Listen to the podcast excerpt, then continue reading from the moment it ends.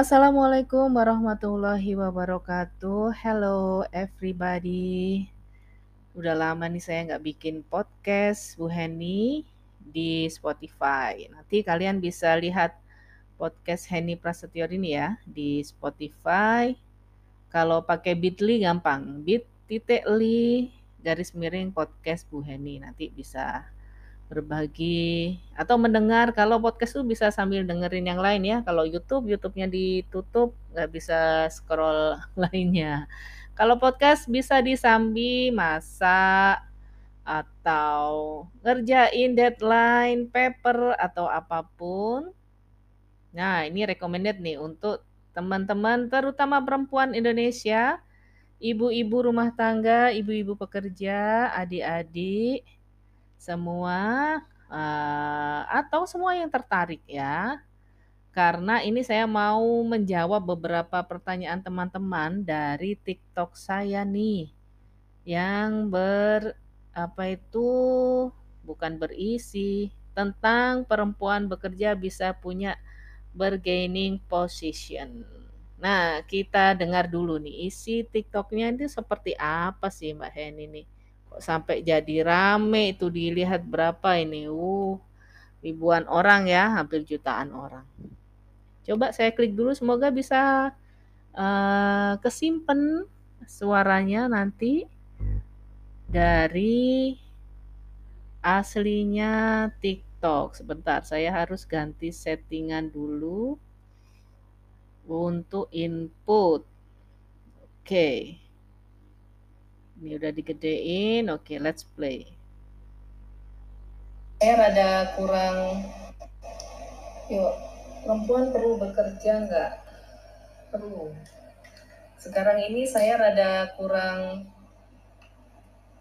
suka dengan yang sering digaungkan pertarungan klasik sebenarnya antara perempuan, ibu bekerja atau ibu rumah tangga. Ini saya mau cerita sharing ya saya 12 tahun jadi ibu rumah tangga saja, dalam arti nggak kerja, nggak punya penghasilan apa pun, 12 tahun. Itu merasakan perbedaan yang sangat besar bahwa dalam rentang waktu 12 tahun itu saya tidak punya bargaining position yang bagus dalam hal apa pun. Membeli sesuatu atau memutuskan untuk check up kesehatan, atau apa pun itu mikirnya selalu berputar-putar dengan beliin untuk anak-anak dulu deh, untuk rumah dulu deh gitu. Atau kalau ingin uh, punya kegiatan apa pun itu sering dibatalkan dengan cepat. Misalnya saya akan ingin ikut misalnya dulu ada pelatihan apa gitu ya, atau kumpul aja, hanya kumpul-kumpul dengan uh, teman gitu. Kemudian pada saat itu misalnya suami tiba-tiba ada pelatihan lagi di kantornya, atau tidak hanya itu uh, ke saudaranya atau untuk kegiatan anak yang sebenarnya bisa di split antara ibu dan uh, bapak bapaknya atau suami saya bisa pergi. Nah, ketika dalam 12 tahun menjadi ibu rumah tangga saja itu saya akan langsung tanpa tedeng aling-aling membatalkan batal aja udah. Saya cuma ibu rumah tangga nggak penting. Batal ya batal aja ya gitu.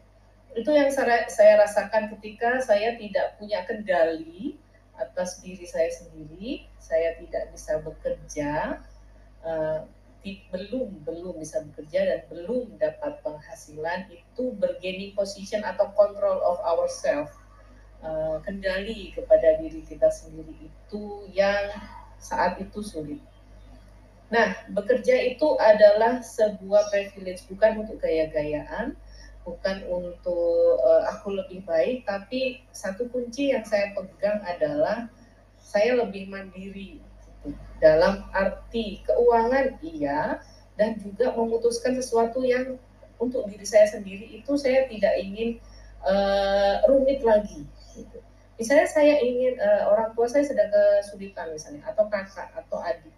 Jadi kalau ibu rumah tangga saja yang tidak punya penghasilan ya, tidak punya penghasilan dan kondisi yang bukan sultan gitu uh, sulit untuk mengeluarkan uang untuk uh, pribadi atau keluarga pribadinya. Tapi kalau kita bekerja, ini uang kita sendiri, kita bisa memutuskan lebih baik. Pertama itu. Yuk. Oke, itu tadi yang halo, ikut tadi yang dari podcast eh podcast TikTok ya. TikTok saya yang rame ternyata, padahal saya nggak niat nggak niat untuk bikin rame. Sebenarnya saat itu lagi dress up, siap mau nunggu ngajar. Kemudian ak saya bikin vlog dulu di video dulu video bentar di TikTok lalu ngomong apa ya udah ngomong gini aja gitu spontan hal yang spontan ternyata masih jadi tema yang bagus untuk diobrolin bareng dengan sesama perempuan Indonesia terutama ya. Bukan untuk memancing perang. Aku ibu rumah tangga lebih mulia aku ibu pekerja lebih hebat. Bukan begitu. Tapi untuk menjadi intinya sebenarnya inti saya adalah uh, bekerja itu untuk semuanya, untuk manusia. Nah, perempuan manusia juga kan. Oke. Sebelum dilanjutkan saya harus cross check dulu apakah proses rekaman ini bagus. Jadi saya stop dulu, kita lanjutkan di sesi atau segmen berikutnya.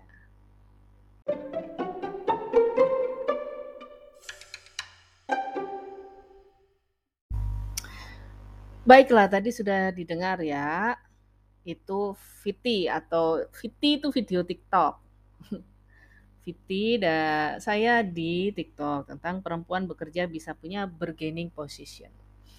Teman-teman kalau nanti nemu ini, lihat ini, ya buat ibu lihat ini, uh, jangan lihat satu video aja ya, lihatnya di playlist kalau lihat di laptop sih mungkin nggak kelihatan ya di di playlist perempuan dan teknologi itu. Nanti kalau di nanti dilihat uh, Mbak, Mbak ini nggak punya bargaining position berarti suaminya jahat dan lain-lain. Jahat? Enggak bukan itu bukan itu. Jadi nanti ada video selanjutnya dilihat full tapi ini karena mumpung di podcast jadi saya apa namanya sekalian dirangkumkan gitu Kenapa sampai muncul tema bargaining position? Sebenarnya itu kalau dari jawaban-jawaban teman-teman semua di sini ya atau komentar gitu eh bargaining position itu kayak kekuatan untuk tawar-menawar gitu. Bergain kan menawar, bargaining position tawar-menawar. Misalnya, siapa nih nanti yang jagain anak, aku atau kamu? Anak-anak ikut siapa? Nah, itu kita punya power tuh punya bergeni punya posisi daya tawar. Nah, punya kekuatan daya tawar, gampangannya gitulah. Punya kekuatan daya tawar karena kita bekerja. Bekerja itu tidak harus ngantor, blazeran dan lain-lain. Bekerja di sini topiknya adalah punya penghasilan dari sesuatu yang kita kerjakan dengan kedua tangan kita sendiri sebagai perempuannya ya, sebagai istrinya, atau sebagai ibu atau sebagai anak perempuan deh. Ini karena topiknya perempuan. Nah, apakah wajib Bu? Ya enggak. Uh, ada beberapa teman di komentar di video TikTok yang bilang saya memilih jadi ibu rumah tangga, tidak memilih kegiatan lain, tidak memilih punya penghasilan tambahan dan mengelola penghasilan dari suami dan saya uh, mengelolanya dengan baik, mengisi kegiatan di rumah segala macam itu boleh banget, boleh. Uh, ini adalah pembahasan yang tidak untuk membedakan saya benar, Anda salah. Tapi saya benar, Anda benar. Kan masing-masing pilihan ya. Semuanya benar bahwa ini kenapa perlu diobrolkan karena saya sendiri mengalami insekuritas gitu atau semangat yang turun karena merasa nggak punya power apa-apa ketika tidak punya penghasilan sendiri. Mungkin penghasilan itu impact atau atau efek atau hasil bukan hasil banget ya uh, apa ya, pengaruh hal yang terjadi, reaksi deh, kalau kalau saya di kimia itu reaksi. Reaksi yang terjadi dari aksi kita berkegiatan yang akhirnya menghasilkan sesuatu. Apakah itu profit dari hasil jual beli, keuntungan gitu, ataukah dari gaji. Gaji karena bekerja ya. Baik bekerja langsung secara tatap muka atau bekerja yang remote working atau dari jarak jauh atau jadi freelancer secara online nah macam-macam. Atau dari fee jasa kita, misalnya mengajar, menulis, uh, menggambar. Nah, itu semua kan ada wujudnya gitu. Tangible uh, hasil, hasil yang wujud, hasil yang nampak. Hasil yang nampak adalah uang, gampang gampangnya bicaranya gitu. Perempuan bekerja, hasil yang nampak nampak adalah uang. Karena alat tukar di dunia ini masih uang kan? Kita sudah nggak ada lagi barter. Barter kan zaman dulu zaman bahala. Hari ini kan kita pakai uang gitu Nah, karena alat tukarnya uang, maka hasil yang nyata tampak dari bekerja itu adalah uang atau duit atau cuan. Akan tetapi ada juga hasil yang tidak tampak, yaitu eh, kepercayaan diri sendiri kita yang semakin terbentuk atau bisa dibilang self esteem atau bisa dibilang juga eh, citra diri. Ya kita merasa berdaya. Oh, aku bisa ternyata gitu. Eh, aku bisa ternyata jualan. Eh, laku loh ternyata caraku promosi begini itu jualanku laku loh. Oh, aku bisa mengatur keuangan jual beliku dengan baik jadi modalku nggak hilang. Tapi aku bisa muter modalku itu jadi eh, kemarin aku misalnya belanja jualan itu cuma satu kodi gitu misalnya atau satu lusin karena aku dapat profit bisa kuputar dengan baik jadi sekarang jualanku bisa jadi dua lusin lima lusin atau sampai nanti satu kodi atau satu kontainer gitu ya malah ya. Nah itu kan berdaya kita merasa berdaya dan perasaan berdaya itu nggak kelihatan kelihatan itu kita rasakan sendiri. Eh aku bisa, aku bisa. Lalu ada lagi percaya diri. Gak gampang baper. Karena kita percaya diri karena kan kita bisa, kita mampu. Misalkan nanti ada reuni alumni gitu. Yang lain sudah misalnya jadi pejabat apa, jadi ini, jadi itu. Nggak baperan lagi kita. Oh aku juga bisa kok bekerja sendiri misalnya, yang bekerja sendiri ya, yang entrepreneur misalnya bikin usaha, oh aku bisa menghasilkan juga kok. Oh aku bisa bikin buku atau nulis buku, aku bisa menggambar, bikin jasa gambar, dan macam-macam gitu. Perasaan berdaya, perasaan percaya diri, ini ternyata penting untuk kita manusia ya, nggak cuma perempuan manusia, anak-anak. Kita aja ke anak-anak kan berusaha membuat mereka jadi anak yang percaya diri, anak yang mampu, anak yang mandiri. Ya nggak ada bedanya dengan kita ibunya, ya nggak gitu. Nah, um, dari awal ini kita jangan sampai disempitkan ya pembahasan tentang bekerja itu hanya ngantor dan lain-lain. Akan tetapi bekerja itu luas ya. Bekerja adalah sesuatu yang dikerjakan dengan tangan kita. Ini pembahasannya tangan kita ya. Walaupun nanti jadi manajer atau jadi CEO, tapi kan tangan kita tetap gerak ya. Minimal membuat manajemen kantornya gitu atau startupnya gitu.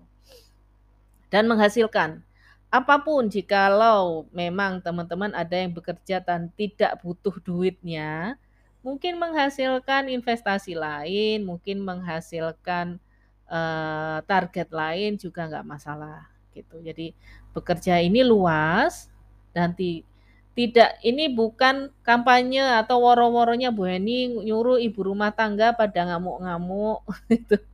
Pada minta uh, ke suaminya pengen kerja ninggalin anaknya lalu bingung nyari suster, nyari ART uh, anaknya masih kecil harus ditinggal terbengkalai semua nggak gitu ya teman-teman yang ibu-ibu terutama jangan gitu. Wong saya aja di rumah terus kok dari dulu. Anak saya nggak pernah saya tinggal anak saya bayi ya saya urus anak saya gede ya saya ngurus nggak ada ART nah itu saya ngalami sendiri makanya saya share di sini untuk uh, obrolan yang lebih panjang. Kalau obrolan singkatnya ya di TikTok itu tadi. Kenapa saya memilih juga di podcast? Karena ada beberapa hal yang butuh jawaban panjang lebar, nggak bisa kalau dijawab di TikTok nanti berpart-part panjang banget, bisa 10 video untuk jawab satu topik aja. Kalau di podcast kan enak ya, sekalian.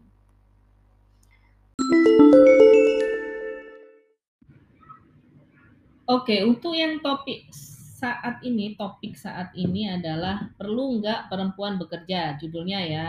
Jawabannya yang panjang lebar yang lainnya nanti. Perlu nggak perempuan bekerja? Iya, perlu. Sesuai dengan judul yang saya buat di TikTok saat itu.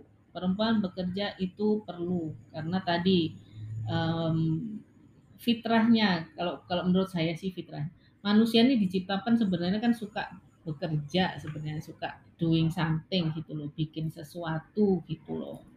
Um, memang ada keterbatasan nanti kalau sudah punya anak sudah menikah atau mengurus orang tua dan segala macamnya. Tetapi perlu bekerja ini jangan dijadikan juga kunci untuk membuat keluarga kita jadi berantakan ya prioritas tetap keluarga karena tanggung jawab di situ. Kalau yang sudah berkeluarga apalagi yang sudah punya anak ya itu tanggung jawabnya.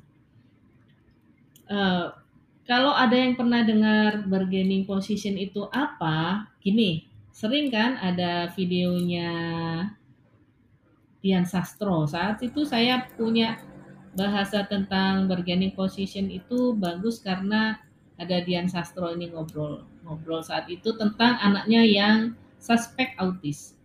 Dia bilang saat itu dia curiga sebagai ibu dia curiga nih anaknya kok ada beda ya gitu.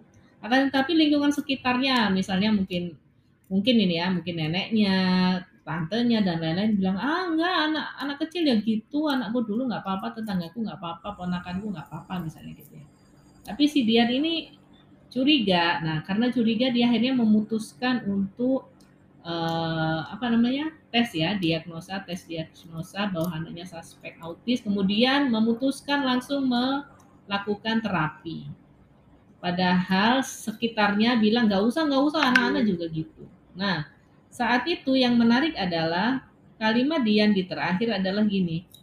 Uh, untung anak saya mendapatkan terapi dengan cepat dan saya cepat mengambil tindakan. Tindakan dalam arti diteskan ke ahlinya yang bisa suspek si anaknya ini uh, autis, gejala autis atau suspek autis saya nggak tahu ya spektrumnya se seperti apa dan akhirnya dia memutuskan terapi anaknya dan akhirnya sekarang anaknya bisa apa itu sesuai dengan yang diharapkan gitu. Dian Sastro bilang gini, kenapa saya bisa melakukan tindakan anak saya uh, cepat dites dan dapat uh, terapi itu karena saya punya penghasilan sendiri. Jadi saya punya bargaining position yang kuat gitu. Ibaratnya gini, kalau kita nggak punya duit sendiri, kalau saya saat itu mendengar bahasanya Dian Sastro ya, saya tuh nggak punya duit sendiri gitu langsung saya anakku kok kayak gini ya kayaknya harus harus dites dulu deh. Tes aja itu kan butuh uang juga. Entah transportasinya bayar dokternya uji tesnya. Iya kalau sekali. Kalau berkali-kali kan itu butuh butuh duit juga. Kemudian misalkan aja setelah ahli mengetes anaknya suspek autis gitu. Wah butuh terapi. Nah, terapi itu kan juga butuh uang juga, karena harus ada di ahlinya. Kita yang orang awam kan nggak bisa. Nah, saya saya menilai bahasa ungkapannya Dian Sastro tadi, untung saya punya duit sendiri, jadi saya punya bargaining position yang bagus. Jadi kalaupun sekitarnya bilang nggak usah nggak usah dia, aku berangkat aja, aku bisa bayar-bayar sendiri kok tesnya, aku bisa bayar sendiri terapi anakku. Nah, itu maksud saya dari bargaining position. Bagian kecil dari contoh kasus uh, adanya kita punya bargaining power atau bargaining position atau daya tawar ketika memutuskan untuk bisa punya penghasilan sendiri ya. Bahasa yang lain bisa punya penghasilan sendiri yang baik adalah bekerja. Bekerja tentu pekerjaan yang baik sesuai dengan norma-norma Indonesia, sesuai dengan aturan agama ya. Ini juga saya nggak ngawur bilangnya bekerja apa aja yang penting dapat duit ya jangan bekerjanya yang halal yang baik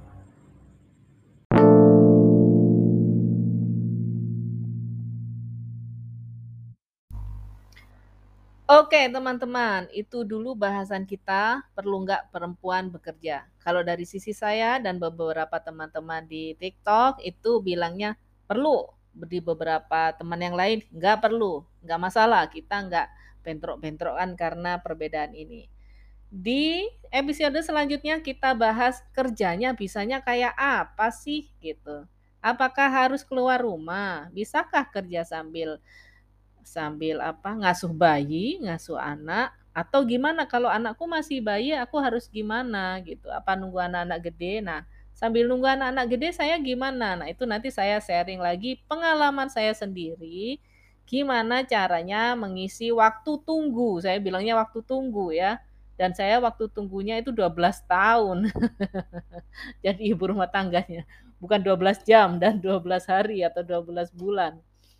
12 tahun, nak. 12 kali 12, 144 bulan. Uh, untuk sampai menemukan apa itu kesempatan bisa dalam tanda kutip kerja beneran gitu ya. Tapi saya pun akhirnya memilih kerjanya dari rumah saja. Sebelumnya memang ada lah beberapa kali harus keluar rumah, keluar kota, keluar pulau gitu. Nanti saya ceritakan banyak hal nanti supaya mungkin teman-teman nanti ada gambaran ya ibu-ibu, adik-adik di sini nanti ada gambaran nanti ih aku habis lulus kuliah ini kayak gini atau aku lulus SMA begini. Bu, saya nggak lulus nggak kuliah, nggak lulus eh hanya lulus SMA atau SMP aku aku bisa kerja apa? Nanti saya juga share lagi ya. Jangan patah arang. Yang penting adalah uh, atmosfer atau atau apa ya saya bilang energi energi dari obrolan kita tentang perempuan bekerja ini satu, membangkitkan niat suka belajar seumur hidup. Jangan berhenti walaupun kamu nanti sudah menikah, jadi istri, jadi ibu, itu belajar terus.